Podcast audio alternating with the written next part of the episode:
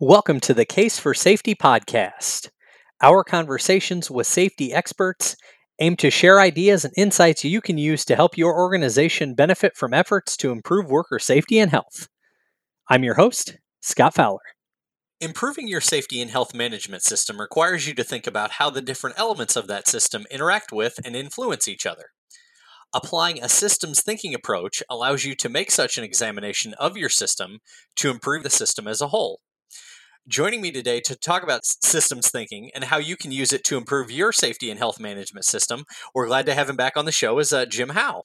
Jim is a certified safety professional who specializes in safety management systems and the application of systems thinking.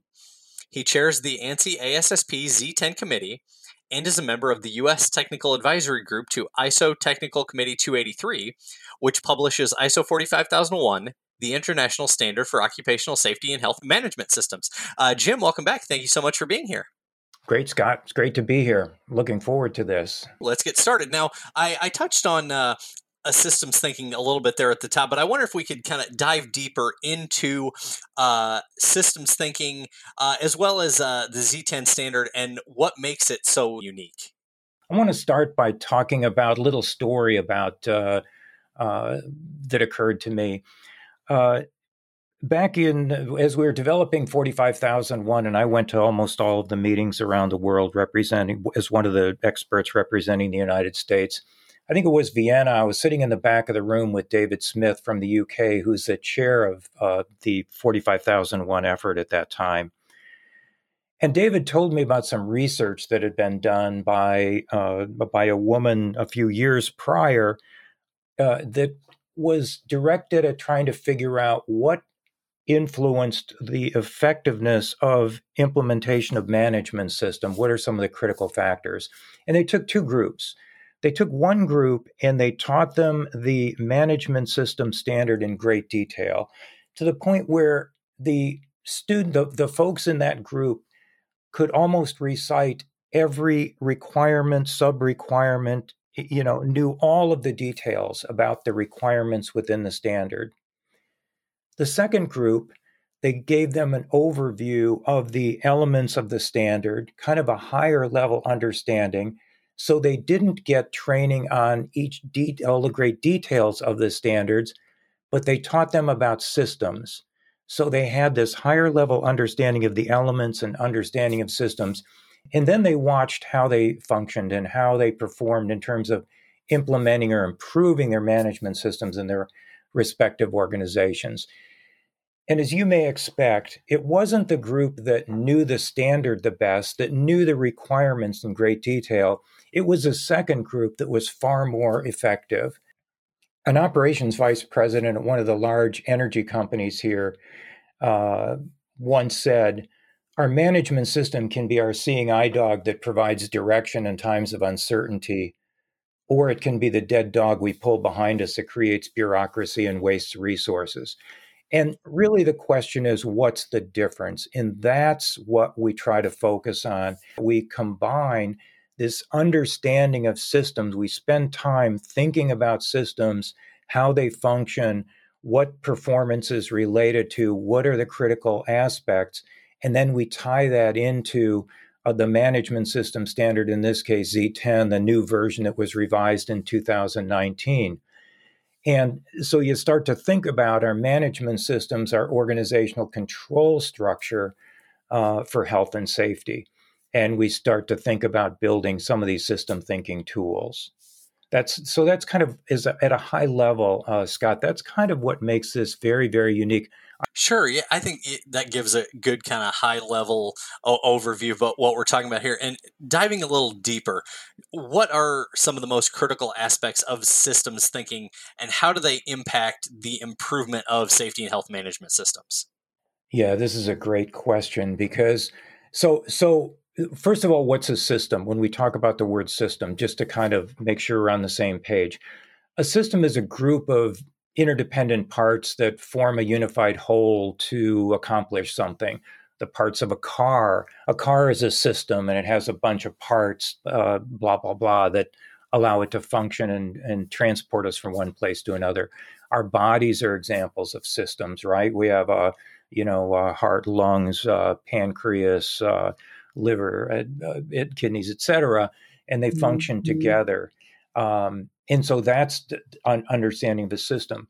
And so when we think about health and safety as an example, systems have what are called what we call emergent properties, and safety isn't you know what our OSHA rate is or something like that, but safety is something that emerges from the interaction of the parts of our system leadership processes culture worker participation evaluation metrics et cetera et cetera et cetera so that's the first concept second is that system performance isn't the sum of the parts of the system but it's rather the product of their interaction. So we got to just keep focusing on product of the interactions.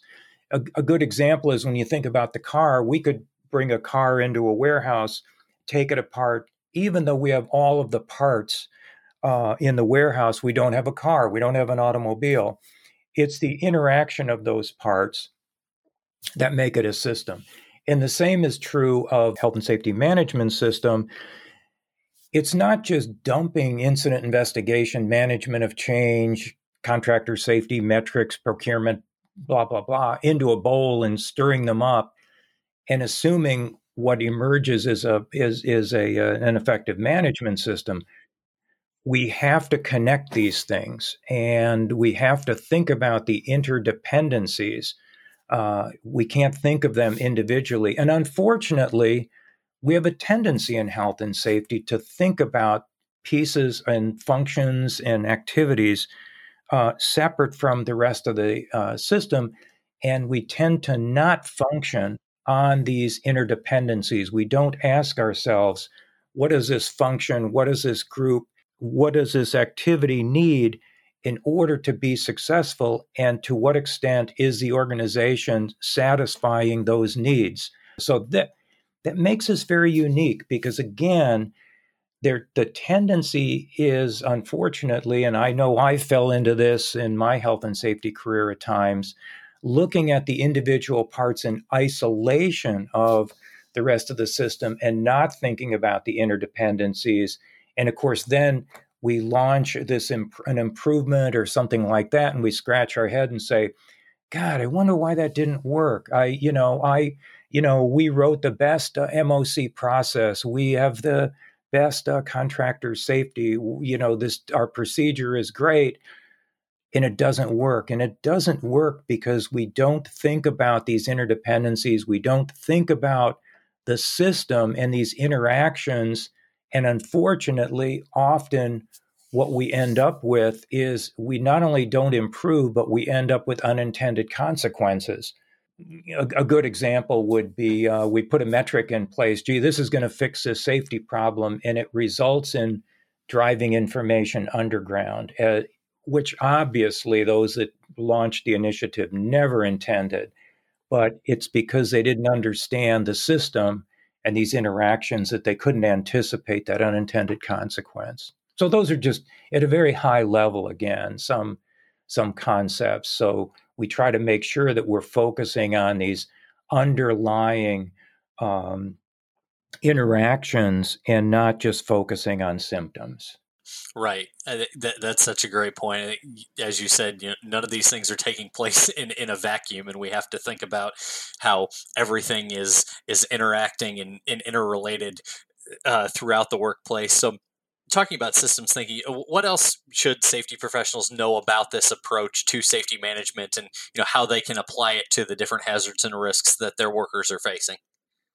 Yeah, the I, I think there's there's two things. I mean, often when we think about change, we think about what can I add or what can I change, but often we ought to be focusing on what is it in our organization. One of the questions we should be asking is what are some of the activities and processes we have in the organization that are non systemic, that are unintentionally driving us in the wrong direction? I gave the example of metrics.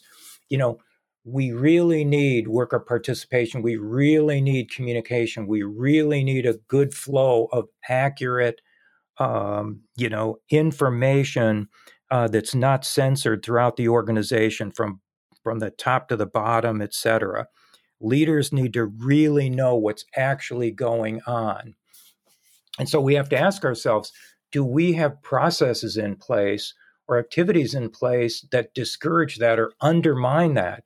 It might be, you know, our focus on OSHA incident rates that are intended to in, in uh, prioritize health and safety, but have the unintended consequences of driving information underground.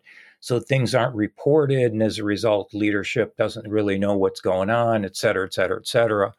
Uh, I'm sure everybody listening to this knows the consequences, and the consequences for the management system are, are incredibly uh, important.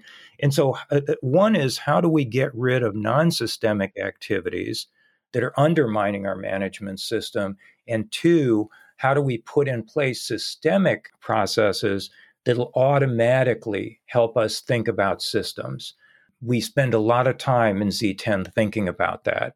That's a, a, perfect transition, kind of switching gears here a little bit to, to talk about Z10. Last year we had uh, a new version of Z10, so I wanted to kind of give folks a, a quick overview of uh, what's new in the latest version is Z10, uh, updates, revision, all that good stuff.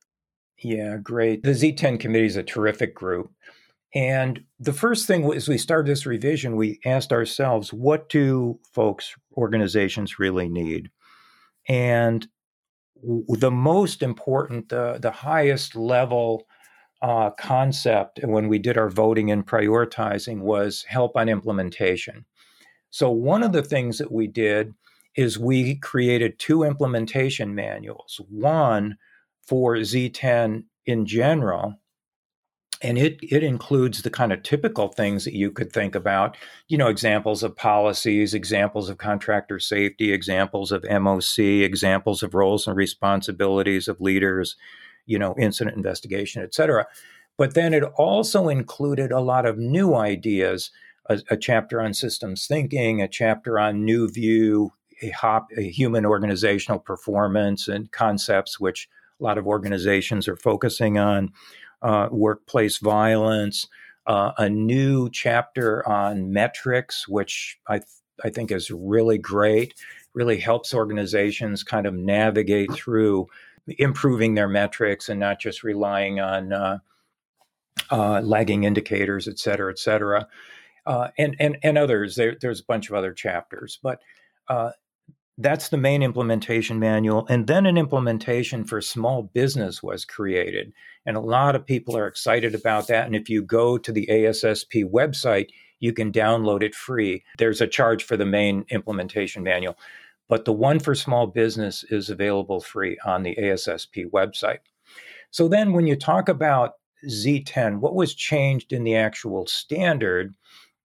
Um, what we tried to do is uh, emphasize business integration. So we don't want the health and safety management system to stand alone. It was never intended that way in Z10, but we tried to really emphasize integration with other business systems and other management systems within the organization. So we changed some language in that way. The high level structure was modified so it would align with the high level structure of ISO management system standards. So if you look at Z10 and if you look at uh, ISO 14001 environment, 9001 uh, quality, 45001 health and safety, 55001 asset management, you'll notice that the high level structure is very, very similar. And we did this so that it would help organizations that are, in, that are implementing various management system standards. We added a section on context, which is really important to help people. Again, this is systemic. Let's what are the internal and external factors that could influence our management system? Expanded worker participation because of the emphasis on feedback and communication. Uh, we updated and improved the sections on uh, you know, identifying OHSMS, Occupational Health and Safety Management System issues, hazards, risks, system deficiencies, and opportunities. We added a brand. This is unique among all the management system standards on health and safety. We added a separate section on occupational health. There's also a section in the implementation manual, a chapter on occupational health, which we're really excited about. A lot of great work went into that. And then we added a section on, um, on organizational learning, which is so fundamental to you know improving your management system. Your organization has to be mobilized to learn both from you know issues and incidents as well as successful work. So those are some of the main changes and we're really excited about it. Ben it's been in, in incredibly well received the you know the the sales and demand for z10 and the implementation manuals has just been great Great. Yeah, definitely encourage folks to take a look at that. So, diving a little bit deeper into this latest uh, version of Z10, uh, you know, with, with the, the systems thinking aspect within that, how can this Z10 standard and the system thinking approach help you assess your safety management system? It can help you a lot because you learn the system thinking kind of stuff. Uh, so that you're in a position to really make the most of uh, of Z10 as a resource to improve your organization. Because again, one of the other important concepts of system thinking is knowing where you want to go isn't sufficient. It's important, but it's not sufficient.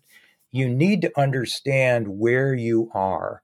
Because again, what we're doing is we're looking at this at, at these various activities and functions and processes but we're also emphasizing the interdependence all the time uh, so that we're not, again, so that we're not working in isolation. Um, and in addition, one of the questions that, that needs to be addressed is if we're going to function systemically in improving our organization's management system, we need tools to do that. Okay, great. Something something else you touched on were uh, the implementation guides, both for you know general industry but and as well as uh, smaller businesses. So you know whether you're you know a small business that might be starting from scratch or a larger organization looking to to improve their system you know implement uh, z10 something like that how can these implementation guides help in implementing your safety management system i think it always helps when folks can look at something and say, how do other organizations do this? In a sense, it's sort of like benchmarking.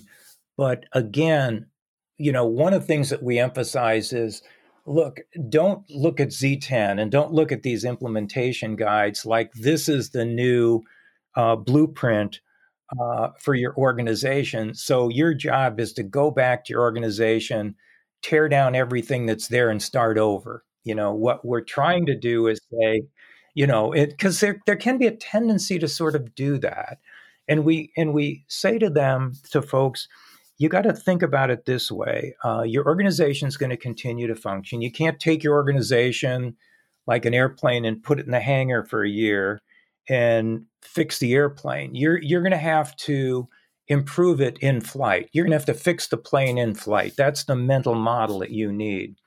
And so uh, and again, you shouldn't think of Z10 or the implementation guides as the absolute blueprint. You should think about those as a resource that you use and you figure out how to customize based on the needs of your organization. Obviously, yeah, obviously, risk assessment is going to be different for a construction company versus a small manufacturing company versus uh, uh, convenience stores or healthcare or whatever. So it, it's it's constantly thinking about these are great ideas. You're going to find a lot of assistance, you know, roles and responsibilities, policies, et cetera, et cetera, et cetera, in the implementation guides.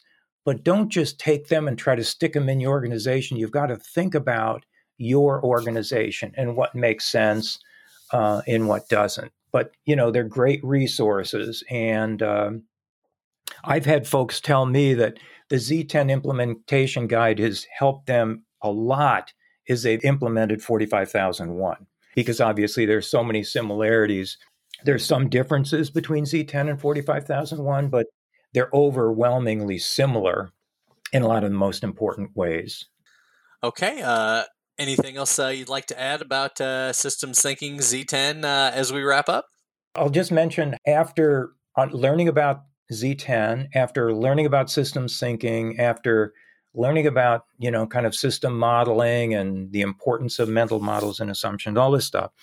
We ask folks to think about their organization and think about, as I mentioned before, what are the activities that they're currently doing that they should stop or really modify? what are other activities that you need to start that currently don't really exist in order to improve your health and safety management system?